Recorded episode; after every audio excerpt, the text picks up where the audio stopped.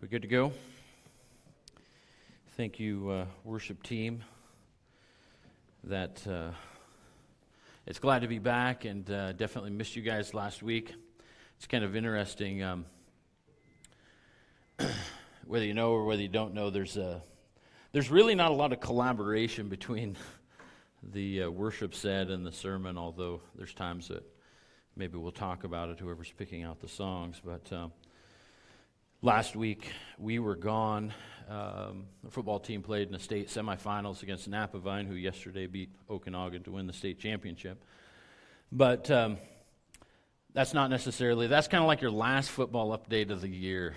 I, I won't promise that because I'm sure I'll have something to say about the Seahawks eventually. But, um, but as far as high school football goes, um, our team here in Chewelah really, uh, really did some amazing things this year. And but the uh, I traveled home. I, I, didn't ride the bus home Saturday night with the team. We stayed and I wanted to visit uh, uncle of mine who's 92 and lives in Auburn, and we went out for dinner and spent some time together. And then we came home Sunday, and uh, I'm, I'm, bringing all this together, including the last song. So just bear with me.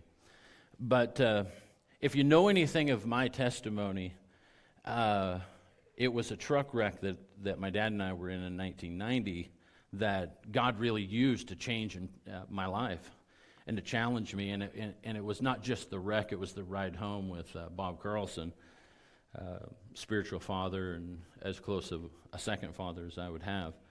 Um, that truck wreck happened on I 90. And it happened between Ellensburg and Thorpe, a little stretch there alongside the river where I fell asleep driving. And uh, when I woke up, we were in a, a full size truck, commercial truck. And uh, when I w- woke up, we were, we I were straddle a guardrail and we're just clipping those posts off, just boom, boom, boom, boom. We took out about 100 yards of guardrail before the truck rolled down into the, down into the ditch. And uh, so when I hear the words of that song, You Rescued Me, um, that's where my mind goes. Uh, not only did God use that to really change me, but he used it, that incident and that situation to really encourage me because it was the first situation I ever heard my dad give God glory or credit for anything. Because as I was kind of pulling him out of the truck, and everything was a mangled mess and steam and gas spilling and you know cows in the back that were now crippled and banged up and but I'm kind of like pulling him out of the truck and and I just said, I can't believe it. God just saved us. He just rescued us. he's like, He sure did. And that was the first statement I can remember my dad saying anything glorifying to God at all. Not that he was a, he just wasn't a believer. He just didn't, you know, believe in God. Um, he wasn't, I wouldn't say that he was necessarily an atheist either, where he denied the existence of God, but he just didn't give God credit for anything. Man, none of this has anything to do with Mark chapter 4, other than to say, as we dive back into Mark chapter 4, there's an overarching point, point that I think that, that does connect. And um, that's where we're going to be. Last two weeks ago, we looked at Mark chapter 4. Tim, thank you for filling the pulpit this last week. Mark chapter 4, in and of itself, really is uh, there's four kingdom principles that Jesus is teaching his followers and he's teaching via parables. He's teaching, he's turned his teaching style really to parables. We spent a lot of time talking about what parables are two weeks ago, so I won't go there. But this is kind of the overarching point, and this is where it does kind of tie into my testimony a little bit.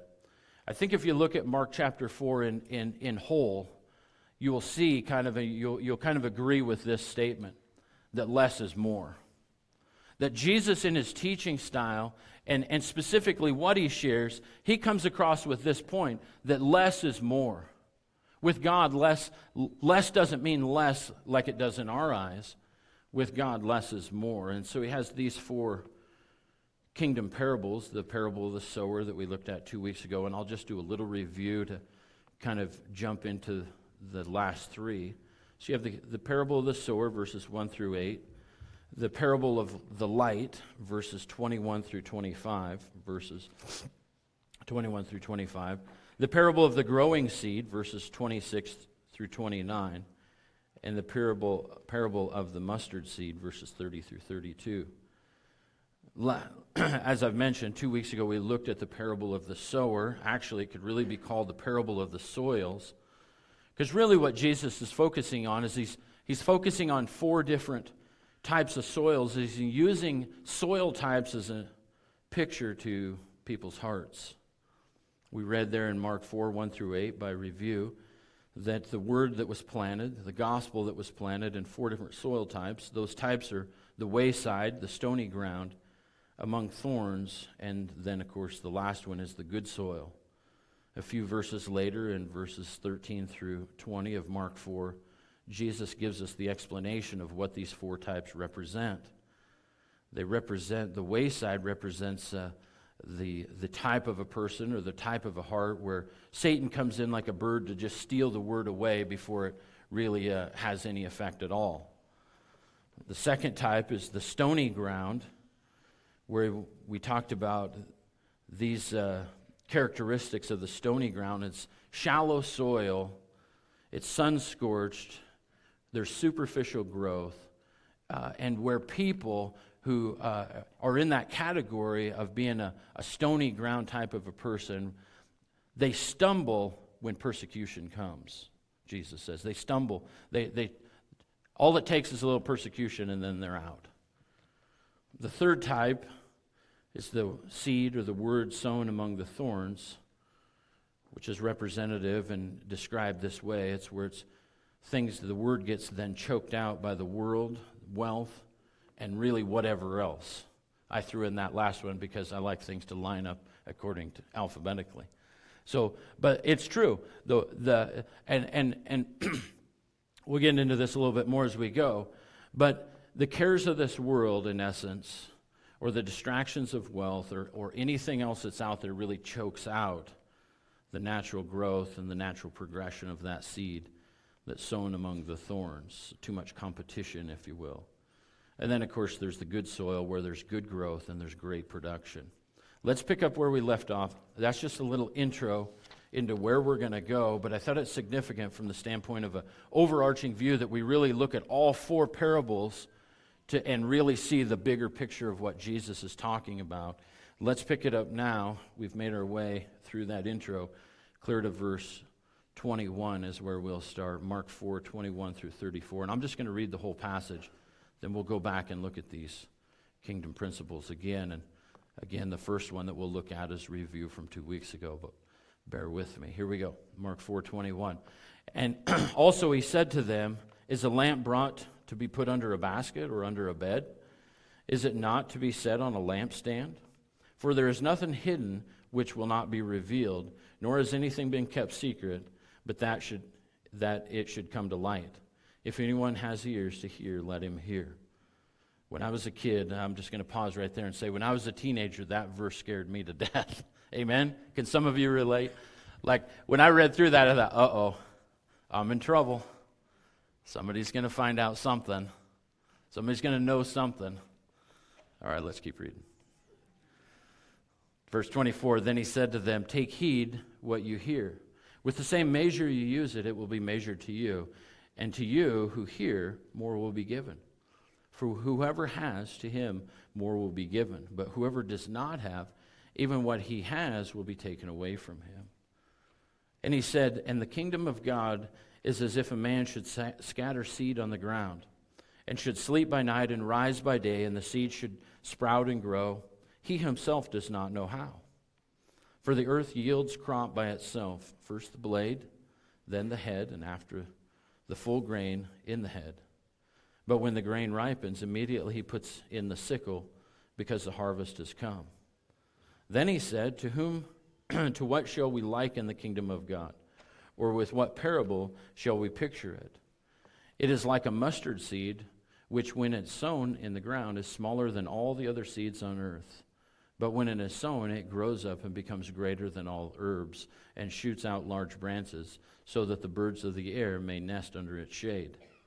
And with many such parables he spoke the word to them as they were able to hear it. But without a parable he did not speak to them. And when they were alone, he explained all things to his disciples. Let's go back and look, just if you will, and you're going to have to kind of work backwards uh, into the earlier verses of chapter 4. But as I mentioned, there's four kingdom principles, and really there's a word that I've come up with for each principle that's there, for each parable that we see in chapter 4. So the first parable, of course, that we talked about two weeks ago is the sower, verses 1 through 8. And the word there is reception. The word for the, the parable of the sowers or the parable of the soils, whatever your preference is, really comes down to a matter of reception. Reception. The gospel planted in the good soil produces an abundance. Why? Because that soil was fertile, it was ready to receive the word and then produce from the word. All of the other soil types have inherent issues. All the other three types have inherent issues that make them unproductive, unfruitful. Uh, the one, the one that's sown in stony ground, there's an, an initial burst that it all looks good. The, the word says there in verses 1 through 8 that, that they received it with joy. So there, there's an initial excitement for that type of person that received God's word. But guess what? It didn't last, it didn't produce. So they all the three other soil types have these inherent problems that makes them unproductive, either in the beginning or in the end.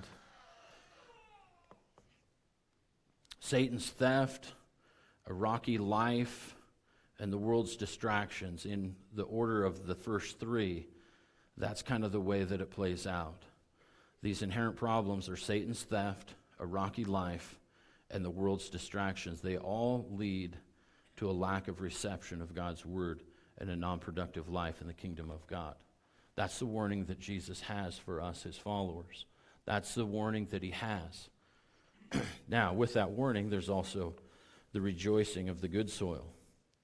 There's the good soil as well. But how do we know that we're in the good soil category?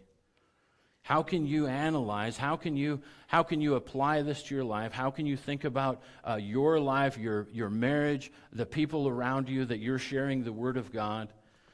And the temptation will be, let's just put this up front on the table. The temptation will be to say, you know, well, I, I work with Tom and I'm not, I think he's kind of a stony soil type of a guy, so I'm just not even to, I'm not to waste my time sharing the word with him.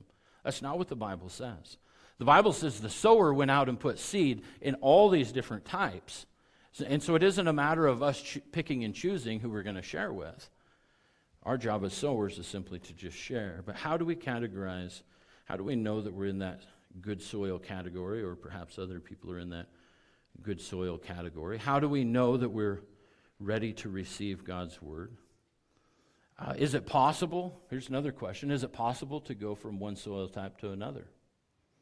Jesus doesn't really get into that, but I think it's a fair question as we're thinking back to two weeks ago's sermon.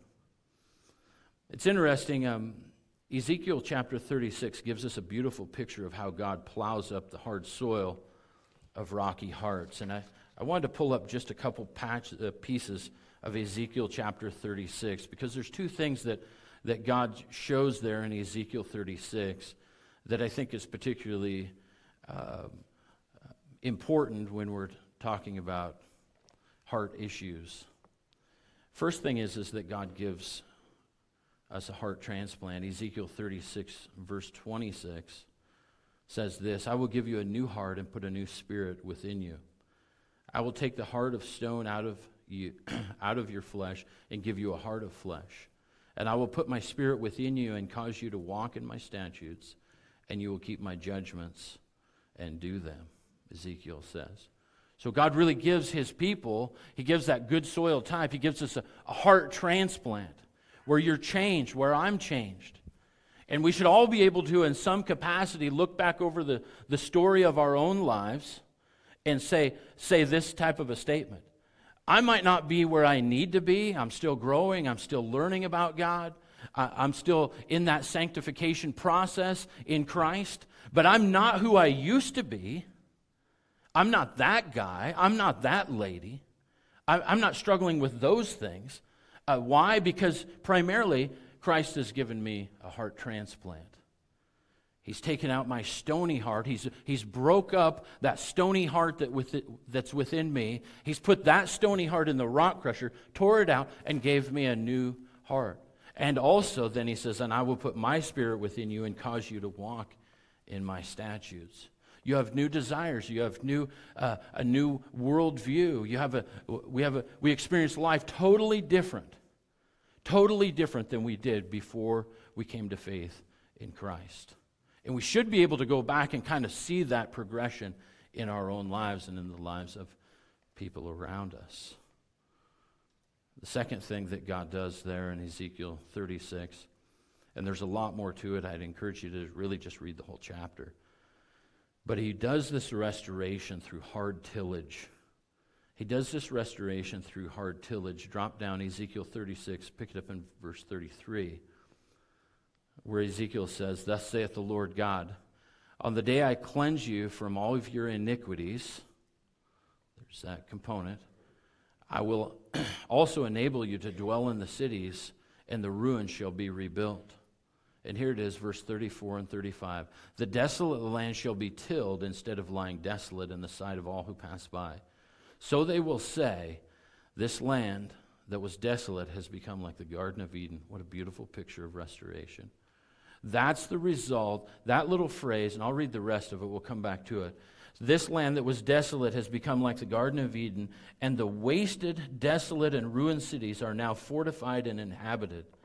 Then the nations which are left all around you shall know that I am the Lord, have rebuilt the ruined places and planted what was desolate. I, the Lord, have spoken it, and I will do it. In Ezekiel 36, there's like 13 times where God says, I will.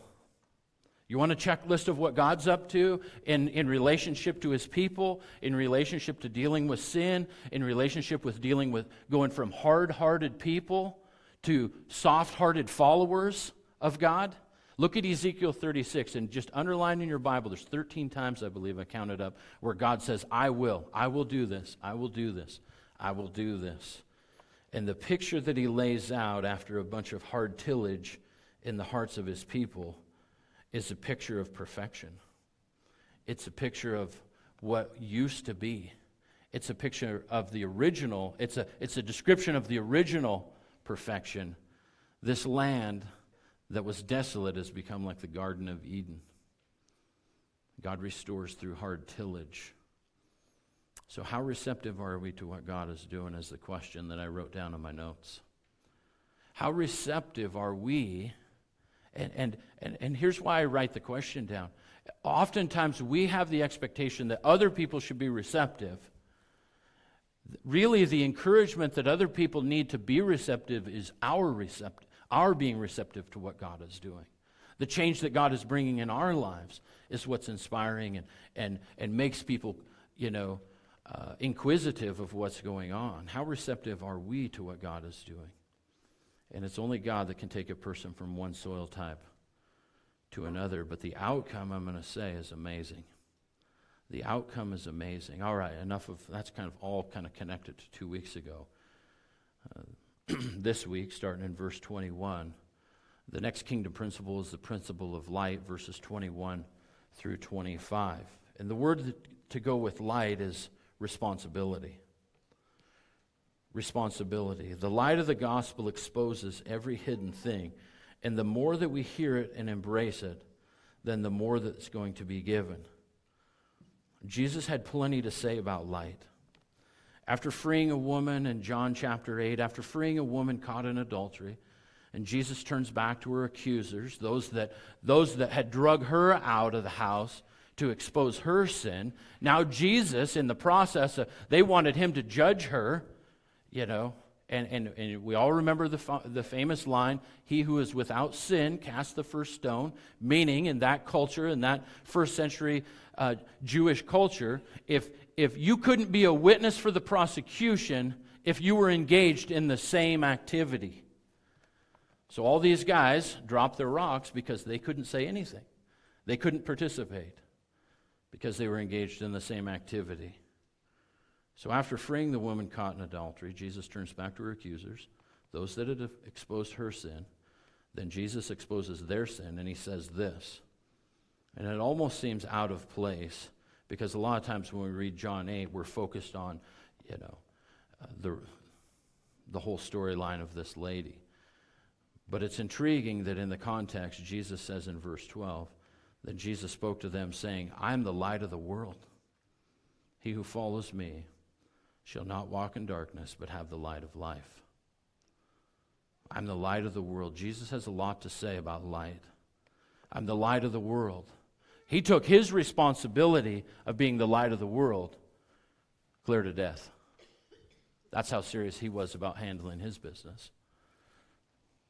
Jesus, the light of the world, didn't come to be hidden away, didn't come to just deal with a couple people, didn't come to be just hide in the shadows. No, he came to shine brightly. Jesus also says that about his followers in the Sermon on the Mount in Matthew chapter 5. He says in verse 14, You are the light of the world. So first he says, I'm the light of the world. Then he says, You're the light of the world. You're the light of the world, he says. A city that's set on a hill cannot be hidden, nor do they light a lamp and put it under a basket, but on a lampstand, and it gives light to all who are in the house. Let your light so shine before men that they may see your good works and glorify your Father in heaven, Matthew tells us. I love this quote by R.C. Sproul. It says, It is the duty of the church in every generation the duty of every pastor, the duty of every Christian to take that lamp and remove the basket, to put the light in a prominent place where people can behold the truth of God and His Son. That's how we're the light of the world. We, we have to take, and, and I believe we are taking, so I just want to throw out more encouragement to just keep pressing forward in this measure that we have to take the light of the gospel. It has to be in a prominent place, he says. It has to be, it has to be out there, not hidden away, not tucked away, not under a bed. That our Christianity is just a private matter. That's what our society, that's what our culture would promote. That your faith is your private thing to be exercised here and now in this moment, on this day, or in your home, but not in the culture. That's the common push. And I say no. I think the Bible says no. The Bible says that our light has to shine brightly, and it will shine brightly. So keep pressing forward with it. And it's the light of Jesus that then drives out the darkness.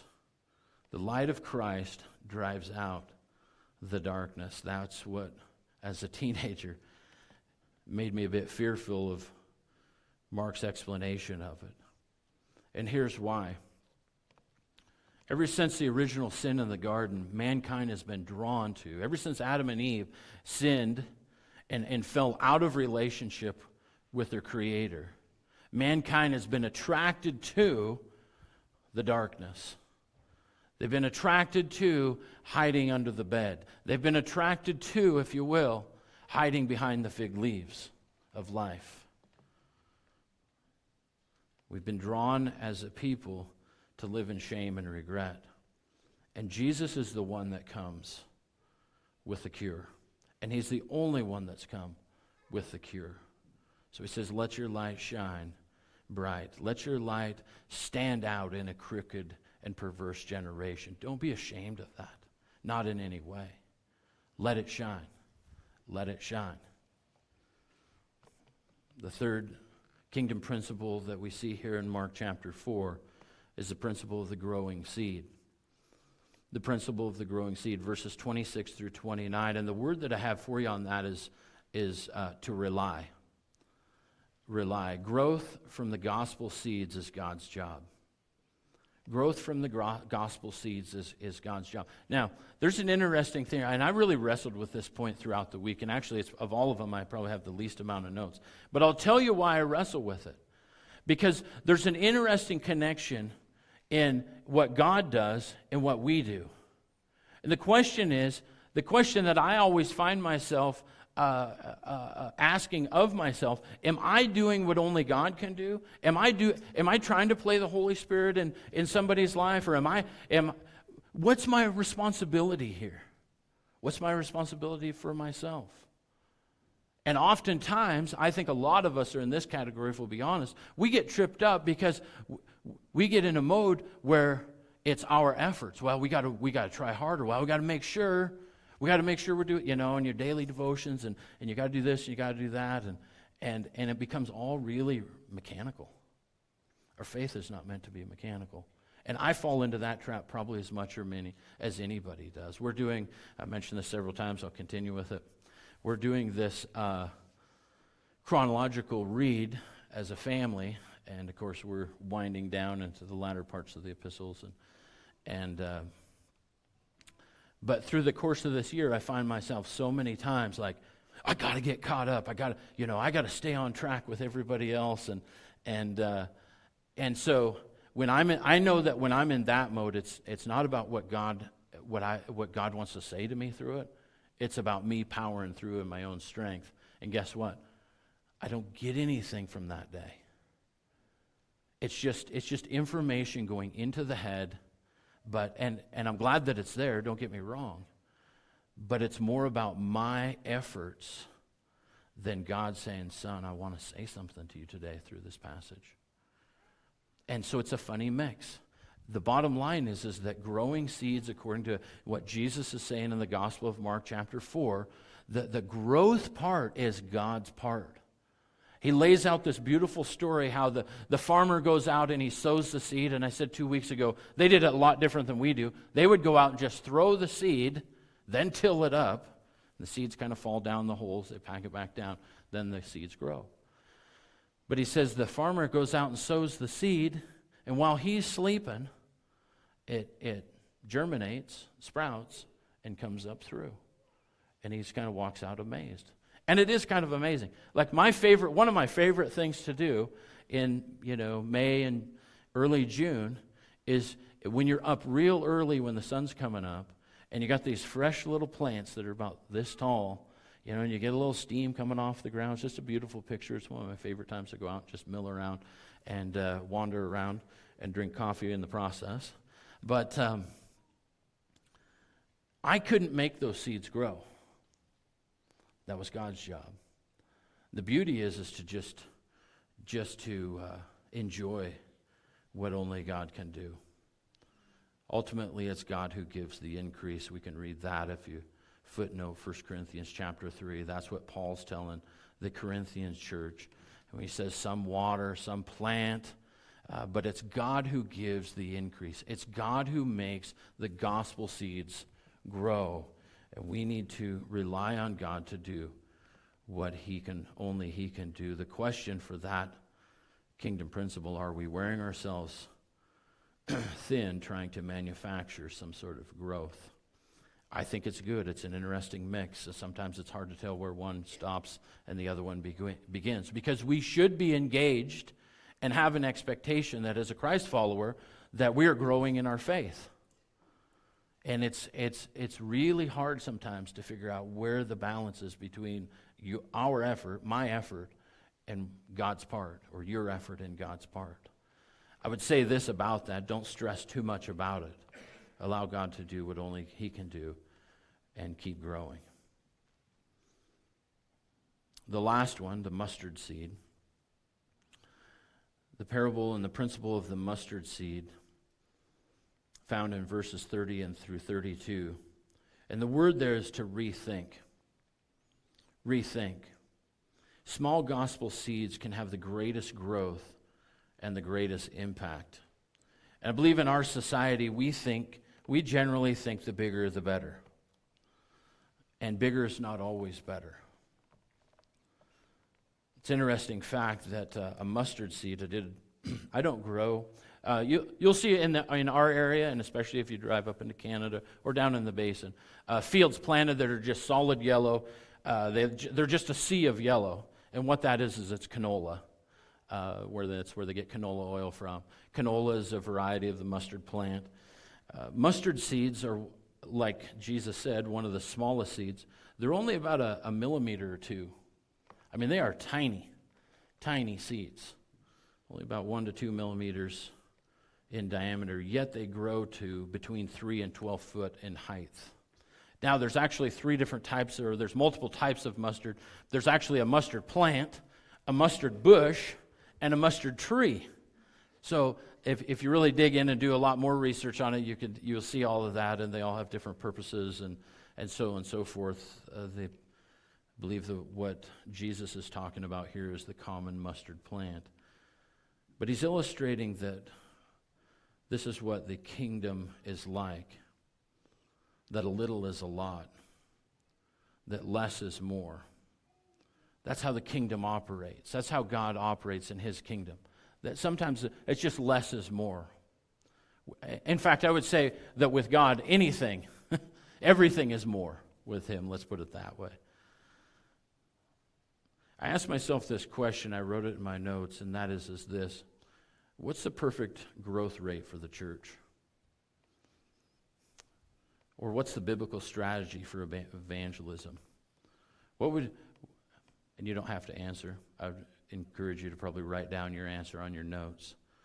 Um, there's a lot to been said. There's been a lot of money and energy and time spent in the church on growth rate of the church. Uh, and, and different churches have different strategies.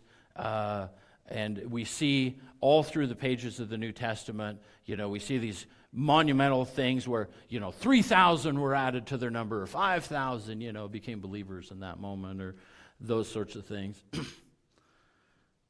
those are not necessarily to be whipped into a formula for today, I don't believe. I think the right strategy, the right growth rate, is kind of like this mustard seed, where less is more. And I would say the perfect growth rate for the church comes to two words one more. I think that that should be our strategy, if you will. That's kind of my thought, my idea of it. That the strategy for growing the kingdom of God is just simply comes down to one more. Share the gospel with somebody. They come to faith in Christ, awesome. Guess what? You have another task. One more. We just grow one more, one more, one more. Encourage for people one at a time, just one more. I think that's the right growth rate when it comes to it.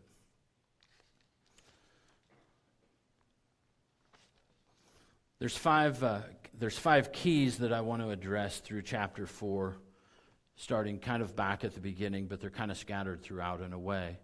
And we touched on this two weeks ago. The first key to kind of understanding these principles, uh, because they were hard to understand. They were hard for the disciples to understand, and I think sometimes they're hard for us to understand for sure. But the first and foremost one, the one I think that it's the most important, that shows up first in the process of chapter 4, is the phrase that Jesus uses in verse 9 and verse 23 and in verse 33. Uh, and I think really without this key to understanding the kingdom, uh, none of the rest of them really matter. And that is, is to have ears to hear. To have ears to hear. Jesus said that, hey, you who hears, yeah, has ears to hear, let him hear. The Bible is full of both encouragements to listen up and warnings about ignoring God's voice. A good example of that is in the 12th chapter of Ezekiel, where Ezekiel is an example of Judah's falling in, uh, failing to hear and obey God, and then landing itself in the slavery of Babylon. But right out of the gate, out of the gate in Ezekiel chapter 12, Ezekiel gets this word. It says, Now the word of the Lord came to me, saying, Son of man, you dwell in the midst of a rebellious house, which has eyes to see, but does not see, which has ears to hear, but does not hear. For there are a rebellious house. The crucial piece of having ears to hear comes down to asking ourselves this question Will I surrender and trust what God has said? That's really what it all kind of boils. If you, if you want to put it in the funnel, whatever component, whatever you're wrestling with, whatever God is trying to show you, whatever He's challenging with you with where you are in your walk, it really all boils down to do we have ears to hear? And it all kind of comes down to this question Will I surrender and will I trust in what God has said, or won't I? Uh, the Lord wants us to have ears to hear, the number one key to understanding these parables. The second one is, is uh, given to know the mystery of the kingdom, verse 11.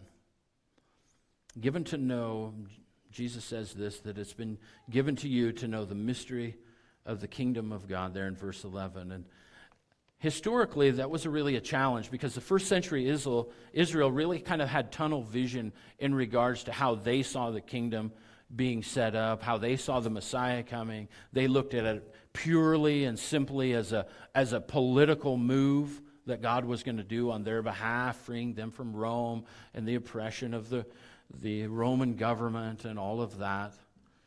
And Jesus' preaching and his teaching on the kingdom was on a completely different level than what their expectations were. That's why there was so much tension. That's why there was such a rub.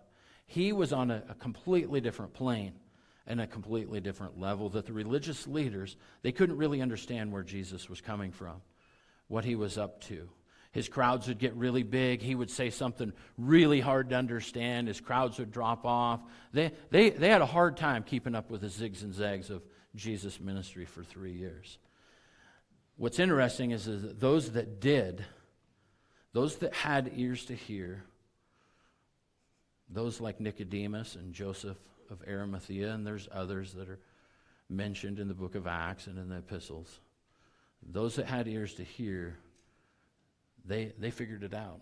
They got on board. And the Lord delights in sharing his plan with his people. Oftentimes we get caught in a trap that God's will is just so mysterious that I just I just can't figure it out. I just don't understand. God delights. I think this is one of the greatest encouraging components of the whole Word of God, is that actually God delights in letting His people know uh, what's, what's going on. We don't have perfect knowledge, we don't have perfect insight, for sure. We don't see all things, for sure. But God delights in letting his people know what these mysteries are. The fact that the, all of the rest of the world beyond Israel would be invited in to be a part of God's family is the primary mystery that the Bible talks about. But God delights in sharing that plan with his people. That's the second key to understanding these kingdom principles. The third is to that is that hearing and obedience is equivalent to more, verse 24. I'll just read it for you. Take heed what you hear, Jesus says. With the same measure you use it, it will be measured to you. And to you who hear, more will be given. For whoever has, to him more will be given, but whoever does not have, even what he has will be taken away from him. Man, this really flies in the face of our culture where everybody gets a trophy. That's kind of our culture. Like everybody just gets the same thing, the same amount, you know, make sure it's well proportioned, make sure it's really easy and even for everybody. Uh, that's not a kingdom principle. Uh, I like actually, uh, I'll, I'll refer to him. I won't quote it because I might get it wrong. But uh, in a sermon years ago, I heard uh, Andy Stanley say the right approach and the right attitude to have is, is that we should do for one what we wish we could do for everybody.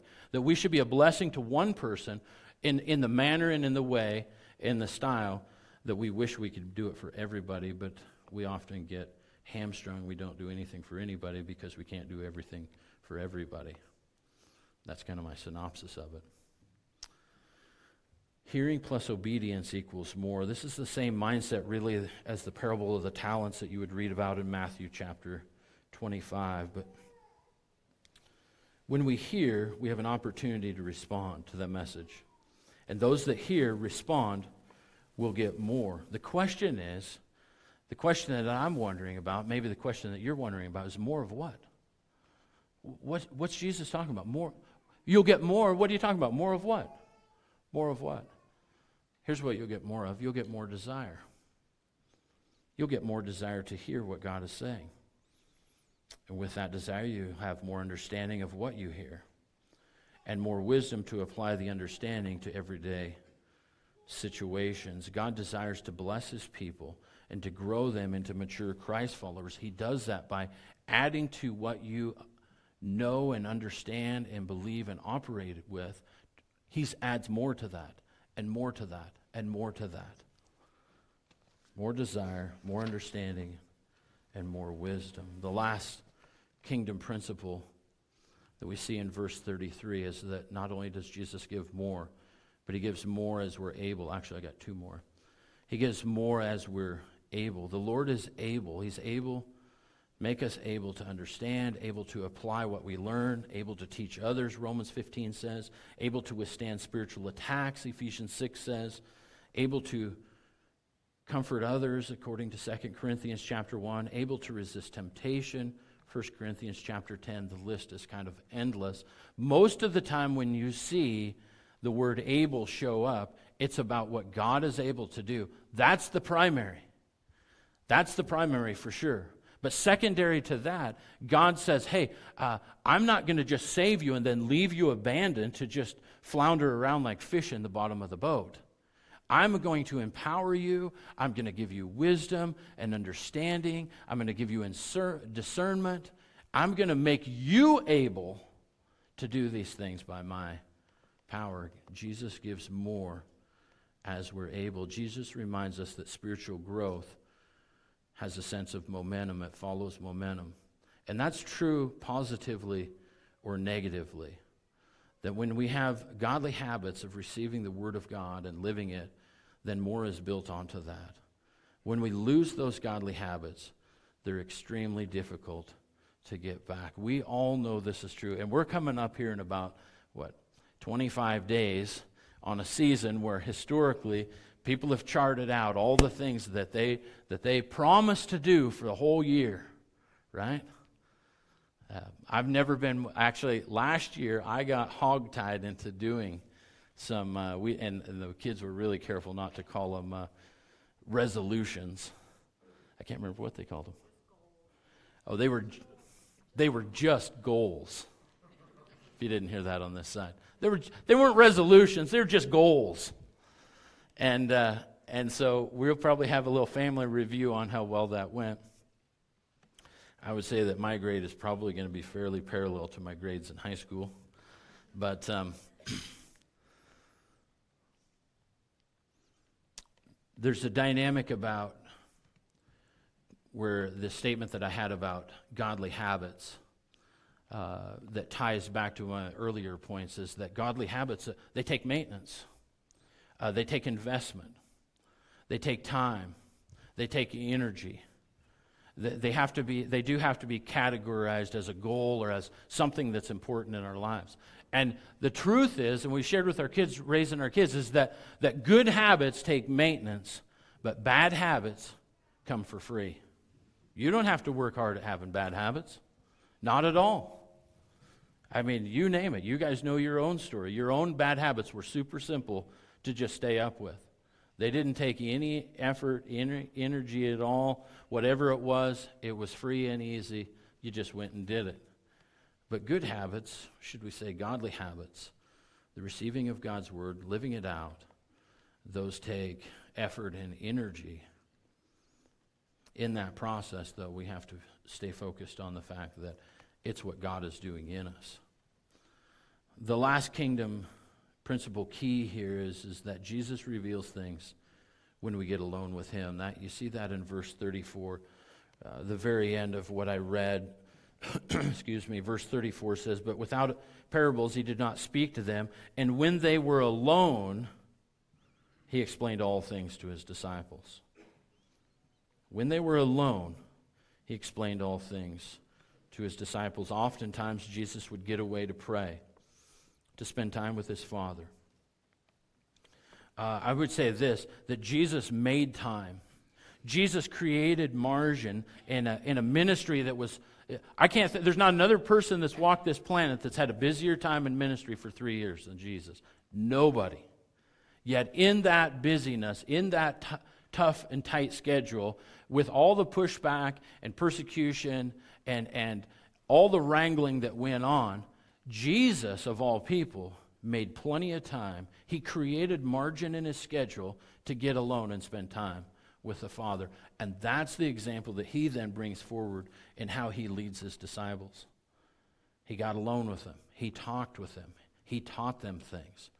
Question is do we have the margin in life that allows us to hear God's voice? Are we getting that alone time? I want to tell you without telling other people's stories that there's some great things happening in the body of Christ. There's some awesome and dynamic things that are happening. Lives being changed, life patterns being challenged, uh, repentance and forgiveness being sought and, and extended. There's some great, great things that are happening in the body of Christ. And largely, if you will, largely these things that I'm talking about, they're built on the fact that people got away, in a, in a sense. They were, they were convicted by what God said, and they responded to it. And a big part of that is getting away and just spending some quality time with the Father and hearing from God. A lot of times we go to God in prayer with our needs, our desires, our wish list, that's not bad, but it can't be the only thing. Sometimes just going and just listening. God, what are you saying today? What, what are you saying today? Who, who, can I, who can I pray through, for throughout this day? And just listening to what God says, letting Him reassure us, letting Him build us up, give, letting God give us some insights that then are consistent and with His Word of, of how to interact in different situations. We have to have some margin in life that allows for that. Common denominator in all of this it's not the big program. The common denominator is, is that less is more.